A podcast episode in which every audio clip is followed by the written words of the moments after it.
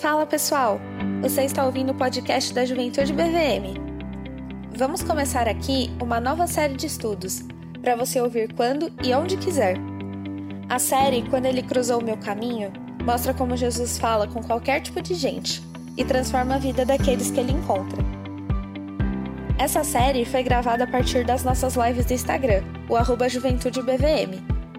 Aproveita e já segue a gente lá para acompanhar todas as lives e ficar por dentro de tudo que acontece na juventude. E ah, não esquece de seguir a gente aqui também para não perder nenhum episódio. Aproveite e que Deus te abençoe. Vamos aí, ó. Vamos abrir a Bíblia então, vamos começar sem mais delongas. Vamos abrir o texto bíblico em Lucas, capítulo 7. Abram aí comigo. Lucas, capítulo 7, a história de hoje. Jesus, Simão e a pecadora. Vocês sabem que história é essa? Bom, agora que eu dei referência, talvez saibam, mas talvez por ler pecadora a galera já está pensando talvez em João 8, né? Jesus escrevendo na areia, a história lá do, da, do casal surpreendido em adultério. Casal não, né? A moça, né? Que o homem, os caras não estavam nem aí pra ele. Mas não é essa história. A história de hoje, a história que a gente vai ver hoje, ela é exclusiva do Evangelho de Lucas. Olha aí, é uma história que só Lucas conta. E das histórias dos encontros com Cristo, essa é uma fortíssima candidata a ser minha história predileta, hein?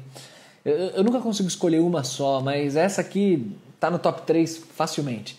Quais são as outras duas? Não sei, tem que pensar, mas ela, ela tá, ela tá no top 3. Essa história aqui, eu adoro essa história, ela é muito linda, só Lucas conta e ela ilustra muito do que o Senhor Jesus é, faz no coração de alguém que tem um encontro verdadeiro com Ele. Eu queria que vocês é, abrissem o coração para o que a gente vai ver hoje, porque é muito bonito, gente. Isso aqui é muito bonito. Mas vamos lá, vamos, vamos chamando quem, quem não entrou ainda e vamos dar uma olhada nesse, nesse texto de, de Lucas. Por que, que eu estou falando que só Lucas conta? Embora exista certa discussão se essa história não é a mesma história que os outros evangelhos contam, de um outro momento de unção a Cristo. Essa história que a gente vai ver hoje, em Lucas 7, do 36 em diante, é uma história em que uma mulher unge o Senhor Jesus. Ela unge com um vaso de alabastro, um perfume, né? ela, ela unge o Senhor Jesus, ela é, vai molhando né, Jesus com esse perfume, vai secando com os cabelos e vai chorando, aquela situação assim, né, bem, bem pitoresca mesmo. E a discussão que existe é porque tem outras passagens do, dos evangelhos que nos mostram uma outra unção. A gente tem um, um outro momento em que Jesus é ungido por ninguém menos do que Maria, irmã de Lázaro. Então você tem a unção de Maria, inclusive é essa unção de Maria, Maria, irmã de Lázaro, quando vai e unge Jesus com perfume, um nardo puro, caríssimo. É, é nesse episódio de Maria que Judas Iscariotes, não sei se vocês se lembram dessa passagem, Judas olha aquilo acontecendo e fala assim: Meu, a gente tanto dinheiro, sabe, jogado perfume ali em Cristo, poxa, a gente podia ter vendido esse perfume e ter dado aos pobres. É nesse episódio lá de, de Maria. E, e o episódio de, de Maria, né, de Betânia, Maria Betânia, né, quer dizer, a, a irmã de Lázaro, que eles eram de Betânia, ele é mais famoso do que este de Lucas 7. E ele é muito bonito porque mostra como, às vezes, bons argumentos são máscaras de más intenções. Né? Judas, ele queria, na verdade, ele era ladrão, João conta, mas ele questiona isso, ah, por que a gente não deu esse dinheiro para os pobres? Tal? Tem muita gente assim, com um discursinho que parece bonito, tem, tem lá um, um, um, lastro de verdade, nossa, realmente, seria legal isso daí, puxa, uma iniciativa boa, isso e aquilo, mas no fundo, no fundo, existe uma má intenção por trás. Então a gente vê isso o tempo todo, e isso aconteceu nesse episódio que eu estou falando de Maria, irmã de Lázaro, que não é esse nosso episódio aqui. Então eu estou contando aqui, divagando aqui com vocês, mas é só para contar para vocês que o episódio em que Maria, irmã de Lázaro, unge Jesus é diferente desse daqui. Esse daqui é, é uma mulher pecadora, a descrição que dá, embora também no episódio de lá seja Simão um personagem. Então todo mundo fala, poxa, é, é, o mesmo episódio, mas não é. Depois você pode ler com calma. Aquele episódio acontece no final do ministério de Jesus, já no, na última semana. E aqui não, aqui acontece bem no meio do ministério dele, ele nem ainda está se encaminhando para Jerusalém. É, tem alguns detalhes diferentes entre os episódios. Então, esse aqui, essa unção de Jesus, ela é única de Lucas. Só Lucas conta esse exato episódio aqui. E o que está no contexto do episódio, então? Feita essa introdução, para vocês saberem que esse é único, depois vocês estudam em comparação com o outro, quem, quem se interessar.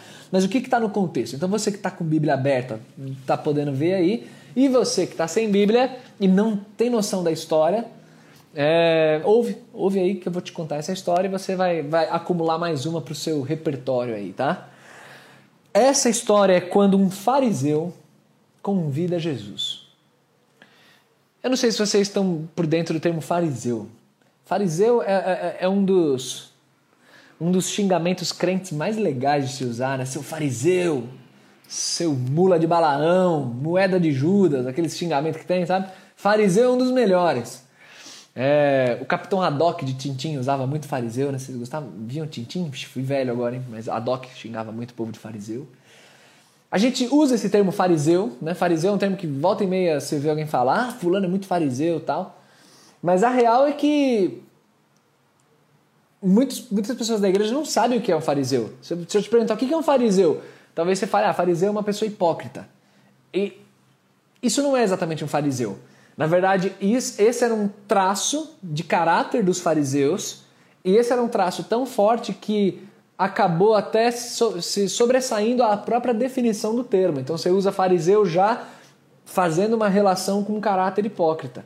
Mas fariseu a rigor não é isso. Fariseu é uma denominação judaica, vamos colocar entre aspas aqui, quer dizer, um grupo partidário, mas não é político, é um grupo religioso que, que expressa bem o entendimento a respeito da lei, uma estrutura, era o grupo majoritário lá, vários mestres da lei eram desse grupo chamado os fariseus.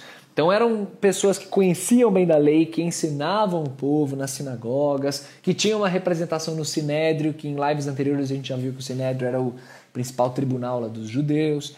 Então, fariseu é, é uma palavra neutra em termos de caráter. É, é, descrevia um, um, um, grupo religioso dentro dos judeus, né? um entendimento dentro dos judeus. Assim como saduceus, aí tinham outros termos que você vai ver nos evangelhos aí, né? que, que também tiveram encontro com Jesus. Vários termos, zelote, herodiano, cada um representa uma, uma, uma definição diferente, mas fariseu a rigor é isso. Só que eles eram tão mau caráter é, que eram chamados de hipócritas sempre. As histórias envolvendo os fariseus quase todas são histórias é, negativas, porque eles eram religiosos por fora, mas por dentro o coração deles era totalmente perdido e afastado de Deus. E aí então essa conotação se sobressaiu à própria definição, e até hoje a gente usa fariseu para definir alguém que é ah, um fariseu, alguém que é um religioso externamente, mas o coração é, é, é distante de Deus. E nessa história, por exemplo, você vai ver exatamente isso. Você vai ver um, um exemplo de um fariseu que mandou muito mal. Então o que acontece aqui é que um fariseu convida Jesus para jantar. Isso aqui é um fenômeno, porque você vê o tempo inteiro os fariseus se opondo a Jesus. E aqui você tem um que convida Jesus para um jantar. Quer dizer, fez uma, uma boa praça ali com Jesus e Jesus aceitou o convite. Então isso é muito lindo em Jesus, né, gente? Você vê ele, ele, ele janta com um pecador, ele, ele conversa com prostituta, com bandido, com o que for, mas ele conversa também com fariseus, com religiosos, com Nicodemos, com esse camarada aqui, Simão. Então Jesus ele, ele, ele não tem acepção de fato, ele fala com todo mundo, dá no meio de todo mundo, ama todo mundo. Jesus é, é um exemplo maravilhoso né, do que, que a gente deveria ser. E aí na casa do fariseu Jesus toma lugar à mesa. Só para ajudar vocês a imaginarem melhor a cena, não imaginem a cena tipo essa mesa que a gente tem em casa, ou tipo a mesa do Paixão de Cristo. Lembra do Paixão de Cristo? Vocês viram o filme? Filmaço do Mel Gibson. No Paixão de Cristo tem uma cena que mostra Jesus carpinteiro, ele termina de construir uma cadeira alta, assim, uma mesa, né? Ele mostra assim para Maria, olha aqui a mesa. Lembra dessa cena, não? Vocês que viram o filme? Filme antigo aí, né? Muito bom, por sinal. É, o filme, a mesa não era daquele jeito alta, né? A mesa na época de Jesus, eles, é, é, ela era uma mesa baixinha, Muito diferente também da mesa do quadro do Leonardo da Vinci, da Última Ceia, né? Que era uma mesa bizarra, porque no quadro do Leonardo da Vinci todo mundo senta do mesmo lado da mesa, né? Imagina que rolê legal isso daí. Precisaria de uma mesa. Tem até um meme que fala, né? Jesus, os discípulos chegam e falam: Moço, preciso de uma mesa de 26 lugares. Aí, oxe, 26 lugares? Vai tudo isso jantar? Não, na verdade só vem 13. E por que precisa de 26? Porque todo mundo senta do mesmo lado, né? Leonardo da Vinci, no quadro dele, todo mundo senta no mesmo lado da mesa e posa pra foto, né? E não era assim. Então eles sentavam ao redor da mesa e eles se reclinavam à mesa, né? Se apoiavam assim na cabeça, com o cotovelo e pegavam os alimentos com a mão, assim, com a mão direita. Aí o pé, os romanos tinham o costume até de usar umas almofadas, o pé ficava assim meio que para fora da mesa. Então é legal você visualizar essa cena porque essa história ela ela toca nisso, né? Ela você tendo a visualização do ambiente, você vai ver essa história com mais, é, com mais entendimento, porque ela é meio bizarra. De repente, no meio do jantar, uma mulher invade aqui, como você vai ver, e aí o pessoal fica meio, meio em dúvida. Muitos, as casas, né, o jantar era feito assim numa, numa sala, num ambiente que o pessoal que está passando na rua vê, é tranquilo, negócio aberto, outros tempos, né? Naquela época, o jovem era outro, a realidade era outra. Na minha época, então aí, enfim. Dito isso, Jesus está lá reclinado à mesa, e aí uma mulher da cidade, pecadora, sabendo que ele estava ali na mesa, na casa do fariseu, ela leva um vaso de alabastro com unguento. E aí, meu, olha o que acontece. Ela vem por trás, deita aos pés de Jesus, começa a chorar, a regar. Não é. Gente, não é chorar de tipo assim, sabe aquela embargadinha na voz? de repente a pessoa para, já viu, né? Pastor, a gente sempre faz isso, começa a chorar, dá aquela parada. Tal. Não é isso. Não é choro de uma lagriminha aqui, ó. É choro de regar o pé de Jesus. Ele, ela regava o pé de Jesus com lágrimas. Olha o nível do choro. Enxugava com os cabelos, beijava os pés, pé de gente que estava andando em rua em terra. Passaram só uma aguinha naquele pé beijava os pés e ungia os pés com unguento, um perfume. Conseguiu visualizar a cena aí? Você está vendo o que está tá acontecendo no, no, nesse jantar? No meio do jantar? Nível de intromissão, de coragem dessa mulher, né? de amor que ela tinha. E aí o que acontece é que o fariseu, vendo essa cena, ele pensa com ele mesmo. E o pensamento dele é o seguinte: se esse homem fosse profeta, ele saberia quem é essa mulher que está encostando nele. E saberia que ela é uma pecadora.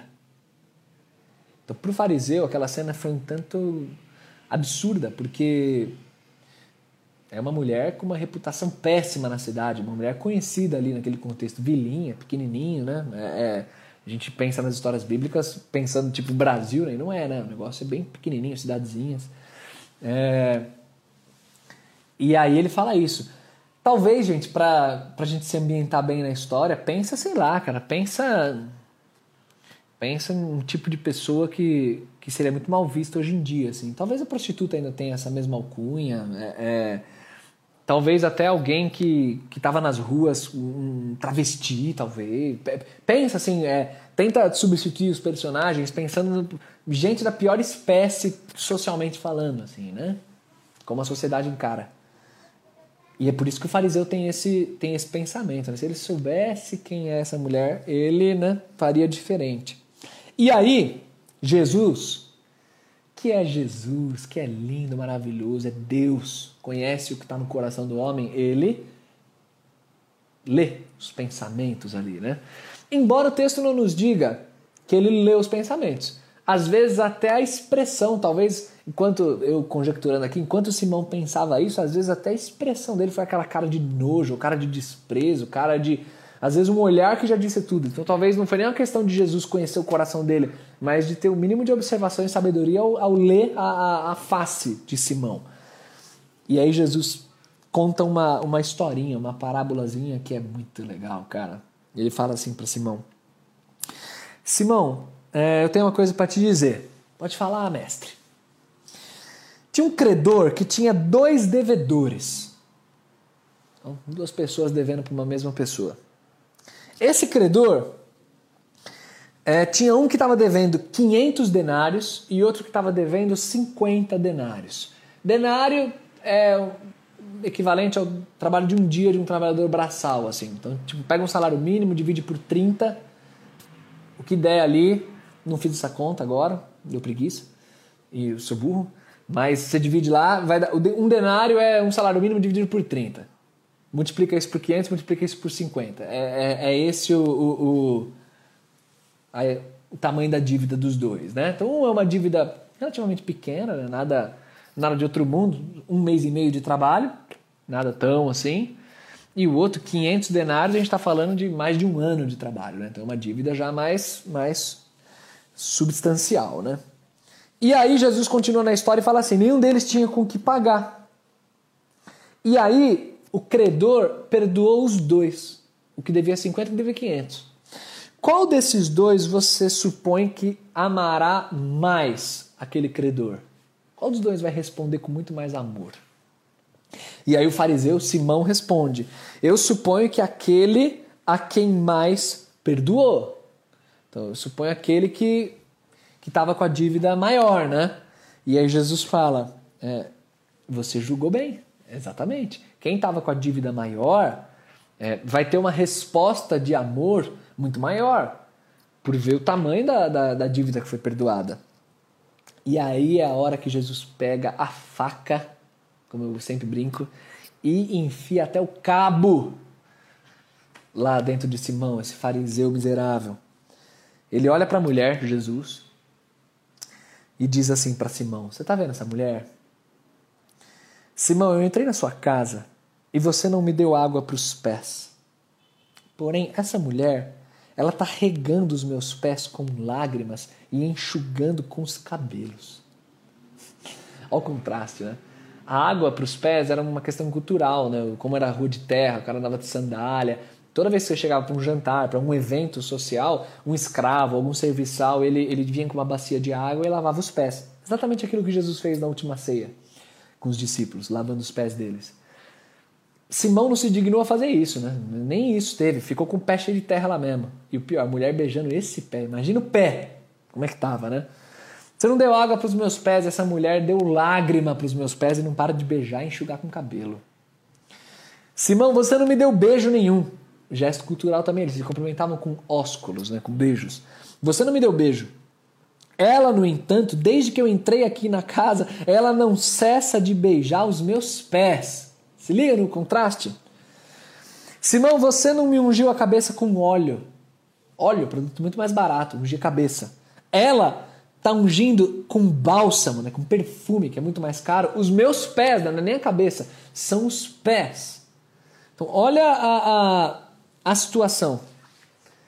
Jesus coloca em relevo a distinção entre esse fariseu e essa mulher, diante da ilustração que ele deu de um DV500 e um DV50. E aí ele conclui falando: Por isso, Simão, eu digo que os pecados delas, os muitos pecados dela foram perdoados, porque ela amou muito.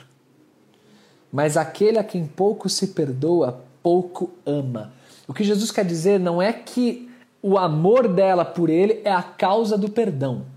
Mas o que Jesus quer dizer é que, quando ele fala porque ela muito amou, é que o fato dela amar dessa maneira e dela tomar essas atitudes é uma evidência clara de que ela foi muito perdoada. É, é uma constatação que Jesus faz. Os pecados dela são, foram perdoados porque ela muito amou. Ela, ela teve essa demonstração que ela fez. É, é evidência do quanto ela foi perdoada. Mas, olha o contraste: aquele a quem pouco se perdoa, pouco ama. Essa frase aqui, gente, é eu quero bater nesta única tecla e te provocar em direção a essa reflexão. Aquele a quem pouco se perdoa, pouco ama. Hum. Na verdade, na verdade, não é que essa mulher tinha muito mais pecado que, fariseu, que o fariseu, que Simão.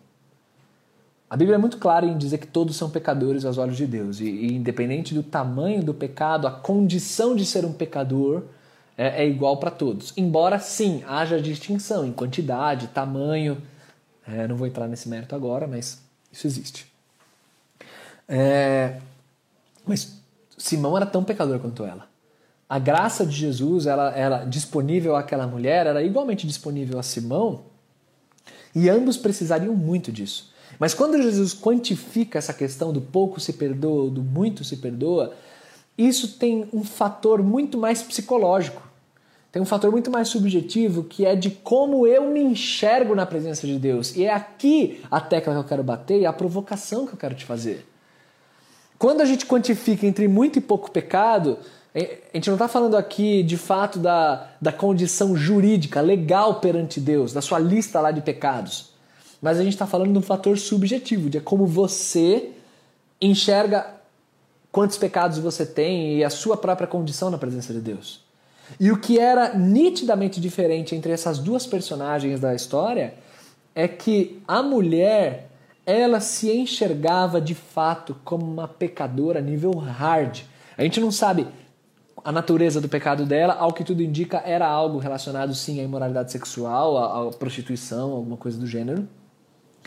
Pela expressão como é usada, era uma mulher pecadora né, da cidade. Então ela enxergava a si própria com muito pecado. Enquanto que Simão, fariseu como era, religioso, nasceu e cresceu na igreja, tô brincando aqui, né? Só aplicando filho de pastor, é, decorou versículo bíblico desde pequenininho, que ganhou diplomazinho da igreja porque foi campeão da EBF, sei lá quando. Simão, que tinha um diploma atestando que ele era o mais rápido para abrir textos bíblicos. Simão, que conhecia de Gênesis a Apocalipse certinho a ordem dos números porque aprendeu de criancinha a musiquinha que ajuda a decorar. Simão era esse tipo de gente, entendeu? Que tinha relacionamento com o pastor, que é, janta na casa do pastor, que é brother ali dos irmãos da igreja, uma família conhecida da igreja há quanto tempo? Fulano, nossa, fulano é filha de é, fulana é filha de ciclana, que é neta de sei lá quem, que foi fundadora de não sei o que, de que ministério aqui da igreja, que foi coordenadora da área X, essas bobagens tudo que a gente gosta de se apegar, esses cargos todos. Simão tinha todo esse histórico. Então, do ponto de vista de Simão, a vida dele perante Deus era uma vida reta. Ele era alguém louvável, um currículo bom. Ele devia 50. Essa distinção entre 50 e 500 é o ponto que eu estou martelando aqui. Ela é muito subjetiva.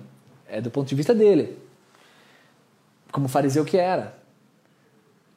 Porque ele o próprio fariseu olha para aquela mulher e ele faz a distinção. Se ele soubesse quem é essa mulher, o que está implícito nisso? Que ele está se distinguindo dela. Quer dizer, você está jantando aqui na minha casa, Jesus, porque a minha casa é um lugar digno. É uma honra para você estar tá aqui na minha casa. E ela, não sei nem o que ela está fazendo aqui, porque ela deve 500, ela deve mil, ela deve sei lá quantos.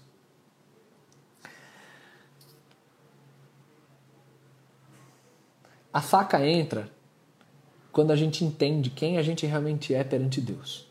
A história de Jesus, ela demonstra que o tamanho do nosso amor por ele, a historinha que Jesus contou, né, demonstra isso. O tamanho do nosso amor por ele é diretamente proporcional à consciência do tamanho dos nossos próprios pecados. Rapaz, ficou chique isso. Deixa eu repetir esse negócio aqui. O tamanho do meu amor por Jesus é diretamente proporcional. Quer dizer, do mesmo tamanho, cresce da mesma maneira que a minha própria autoconsciência de pecados. Então, como eu me enxergo na presença de Deus? Se eu me enxergo na presença de Deus como alguém que deve pouco, como alguém que é um cara do bem, como alguém que é legalzão, é um amigão da vizinhança, como alguém que sirvo, meu, eu sou responsável pelo ministério X, eu sirvo na igreja sei lá quanto tempo, eu sou uma pessoa legal. Se eu tenho essa visão a respeito de mim, o meu amor por Deus, ele é do tamanho dessa, dessa mesma visão. Ele, ele, ele vai ser. Ele vai ser muito pequeno, porque eu tenho uma visão grande de mim mesmo. Agora, se eu tenho uma visão de que eu sou um lixo, aí o meu amor por Deus vai ser muito maior. Porque aí a, a, eu vou ter consciência de, do meu tamanho, meu, que droga de pessoa que eu sou, que droga de ser humano que eu sou, e Deus me resgatou mesmo assim. Então, eu falei aquela frase lá, na, meio na espontaneidade, mas vocês me corrijam aí, talvez eu tenha falado besteira, usando direta, se é diretamente, diretamente proporcional ou inversamente proporcional. Porque eu sou de divinas, eu sempre falo para vocês. o importante é que vocês entenderam o que eu quis dizer, tá? Eu, eu, eu precisaria pensar melhor para ver o que eu falei aqui. Mas vocês entenderam, entenderam? Tá certo isso? Se eu me vejo como uma pessoa boa, o meu amor é pequeno. Se eu me vejo como uma pessoa ruim, o meu amor é grande. Vocês entenderam? Vocês corrijam os termos aí. Se, se é que eu não falei certo, já não sei mais nada. Tô cansado. Hoje, hoje foi um dia muito desgastante. Voltando aqui. É, é muito comum você ouvir de pessoas que que são assim, meu, Deus não eu não tenho eu não me vejo dentro da igreja. Eu não me vejo Deus me amando, Deus me resgatando, não dá. Eu, eu, eu, não, eu não consigo imaginar isso. Porque, meu, eu sou uma pessoa muito errada, cara. Eu já traí, eu já menti, eu já isso, já aquilo. Isso é muito comum você ver. E o que essa história mostra, o que eu acho lindo nessa história, é, é exatamente o fato de, de que a lógica celestial ela vai na direção contrária. Né? A lógica celestial é que uma pessoa que se enxerga como um lixo, essa é a pessoa que está com o coração pronto para receber o evangelho. Porque é isso que nós somos: lixos. A pessoa que se enxerga bem, que enxerga que está num bom caminho, eu sou alguém que, olha, eu tenho minhas virtudes, essa pessoa ela não está preparada para amar o Senhor com toda a força possível, porque ela não experimentou um resgate. Ela ainda confia nos próprios méritos, na própria justiça. Isso é muito doido. E isso é muito lindo ao mesmo tempo. Por isso, gente, que a ênfase do evangelho o tempo todo é em ser o evangelho da graça. O evangelho é o evangelho da graça, não é o evangelho dos méritos.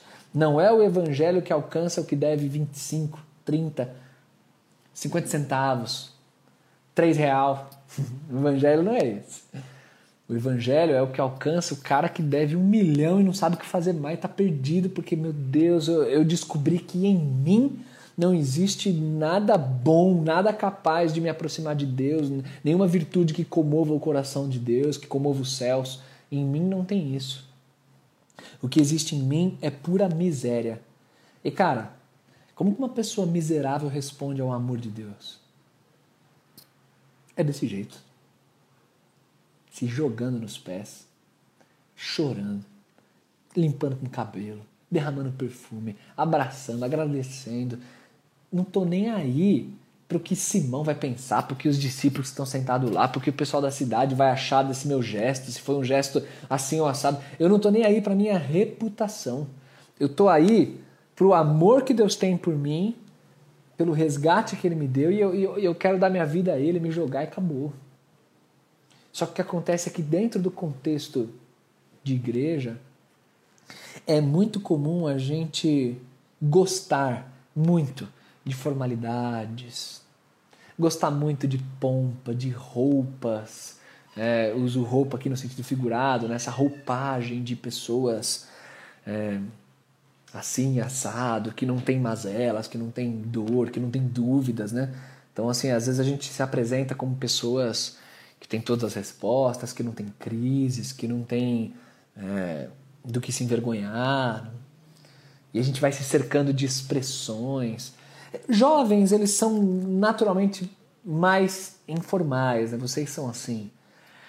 É, a gente é, normalmente tem menos pompa, mas o tempo vai passando e a gente vai gostando disso. Vai gostando desses negócios, dessas formalidades todas. E o que a gente vê em Cristo é que ele resgata pessoas que são pessoas de verdade, não são é, massinhas de modelar com forma de pessoas, não são hologramas, sabe? É, é, que a gente vê, sempre perfeitos e tudo mais. E eu queria que, por meio dessa mensagem, você que está ouvindo aí, jamais se sentisse na obrigação de parecer alguma coisa que você não é. Isso é coisa de fariseu. Mas ao mesmo tempo que isso não seja um alvará para você, uma, uma permissão para que, ah, então eu sou assim mesmo, eu sou um sujo, eu sou um lixo, e continuar na lixeira, porque não é isso que é o evangelho. Essa mulher, no momento presente ali que ela estava prostrada aos pés de Cristo, é uma mulher que já, já vinha mudando de vida, entendeu? Para ela fazer aquilo, ela já não estava mais querendo ser a mulher pecadora da cidade. Ela estava querendo ser a mulher resgatada por Jesus. Finalmente alguém me amou. Finalmente alguém olhou para minha dor, para minha miséria e, e, e me perdoou, me transformou, me aceitou. É que a gente usa essa coisa da aceitação, da tolerância de uma maneira tão machucada hoje em dia, né? São termos tão assim, tolerar, aceitar, é, é ninguém precisa mudar de vida, né? É aceitar do jeito que é e acabou. E não é assim, a gente falou é, em lives anteriores aí já, né? não lembro se foi a última ou a penúltima, que o amor é grande porque ele nos aceita como a gente é, mas ele é tão grande que ele nos transforma, ele não nos deixa ficar iguais continuar do mesmo jeito. Basicamente, gente, o que eu queria é te provocar a pensar se você está mais para Simão ou mais para pecadora. Mas, pastor, eu já sou crente. Tudo bem, é você mesmo. É para você mesmo, então, essa pergunta. Você mesmo que já está na igreja. Você está deixando assim, conforme os dias passam, deixando a sua reputação, seus ministérios, o, sua, o seu engajamento na obra de Deus, seu engajamento na igreja, te colocar numa posição perante Deus. Aqui, gente, perceba que eu não estou falando de, de declarações verbais. Não é como se. Eu não sou ingênuo a ponto de acreditar que tem gente aqui que sai falando eu sou melhor do que o outro. É, é raro, só mongol você vê falando isso. Mas dentro do seu coração, eu estou acessando um lugar de intimidade aí, se dentro do seu coração você não fica meio que se apoiando nessa reputação eclesiástica. E no final do dia percebendo que o seu amor por Jesus ele não é tão grande assim. Porque no final do dia é só uma, uma questão meio no automático que você vai levando todo dia, que já está acostumado a levar desse jeito, já está sabendo como que funciona a regra do jogo. E no final do dia você é um jovem de igreja, que tem o um coração um tanto distante de Cristo, né? Diferente de quando você olha para essa mulher. É uma mulher com o coração arrebentado de dor por quem ela é, mas ao mesmo tempo transbordante de gratidão por causa do que Jesus fez e por causa de quem Jesus é. Então eu quero terminar te fazendo umas perguntas. É... Queria te perguntar, por exemplo,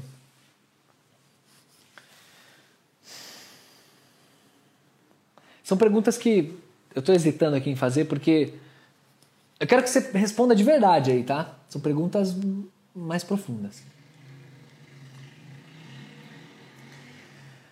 Qual foi a última vez que você se percebeu emocionalmente alterado por causa do tamanho do amor de Deus. Eu escolhi com bastante cuidado a expressão emocionalmente alterado, porque assim, cada um reflete emoções do jeito diferente. Então eu não quero reduzir a pergunta a uma questão de lágrimas. Tem gente que chora menos. A Pri fala que eu sou duro de coração, que me viu chorar três vezes na vida. Eu discordo dela. Eu, eu tenho eu choro, já chorei bastante, eu tenho, tenho um coração sensível aqui dentro de mim. Mas nem sempre as pessoas se manifestam emoção com lágrimas, às vezes é com uma profunda alegria, é, com riso, às vezes é o próprio choro, às vezes não tem uma manifestação externa grandiosa, mas internamente aquela, aquele quentinho no coração. Então é nesse sentido, você é um indivíduo que você tem seu, seu próprio jeito de ser, mas traduza então para o seu próprio jeito de ser essa pergunta o evangelho, o amor de Jesus, ele ainda te emociona, independente de como você demonstra essas emoções. Ele ainda te comove, ele ainda te agita. quando você pensa em quem Deus é, no tamanho do amor dele, você, sabe, dá aquela sensação de, meu Deus, que Deus maravilhoso esse que eu tenho, eu quero servir, eu quero jogar minha vida para ele, eu quero que ele me ama, ele me resgatou, tal. Você tem isso? Ou, a última pergunta, você é alguém que já entrou no ritmo do costume, já passou, talvez no passado você já tenha isso, mas já passou é, esse vislumbre, essa admiração por Jesus, e hoje você é uma pessoa exageradamente estável.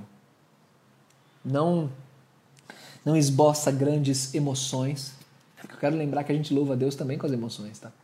Você não esboça grandes emoções, você ouve falar de Jesus, do amor, do evangelho, de céu, de inferno, de significado da vida, de gente perdida. E isso não entra.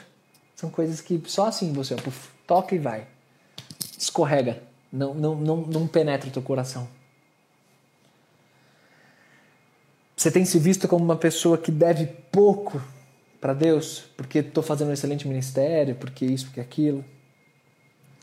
É esse o nível de reflexão que eu quero trazer para vocês. Quando a gente se encontra com a santidade de Jesus e com a graça dele, com o tamanho do amor dele por nós, não dá para a gente ficar impassível. Não dá para a gente fazer pouco caso disso. Não dá para a gente estar tá sentado ali na mesa, todo senhor de si, né? Se Jesus soubesse quem é ser pecador, isso e aquilo. Não dá. Não dá. O texto termina no verso 48 em diante, quando Jesus fala para a mulher: Perdoados são os teus pecados. Cara, que lindo isso, que lindo. Os que estavam com ele à mesa começaram a dizer entre si: Quem é este que até perdoa pecados? Mas Jesus disse à mulher: A tua fé te salvou. Vá em paz. E aquele fariseu? A história não conta o que aconteceu com ele, mas nitidamente dá para observar que ele foi muito reprovado por Cristo.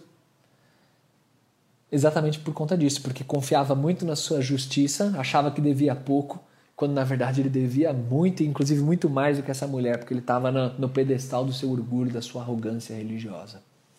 Então, gente, meu desejo é que o Espírito Santo aplique essa palavra para a sua realidade e que ela sirva para te fazer desejar outra vez, e outra, e outra, e outra vez, ter encontros profundos e significativos com Jesus, que te remexem por dentro, que te incomodam, que te emocionam, que tua vida com Jesus seja uma vida intensa.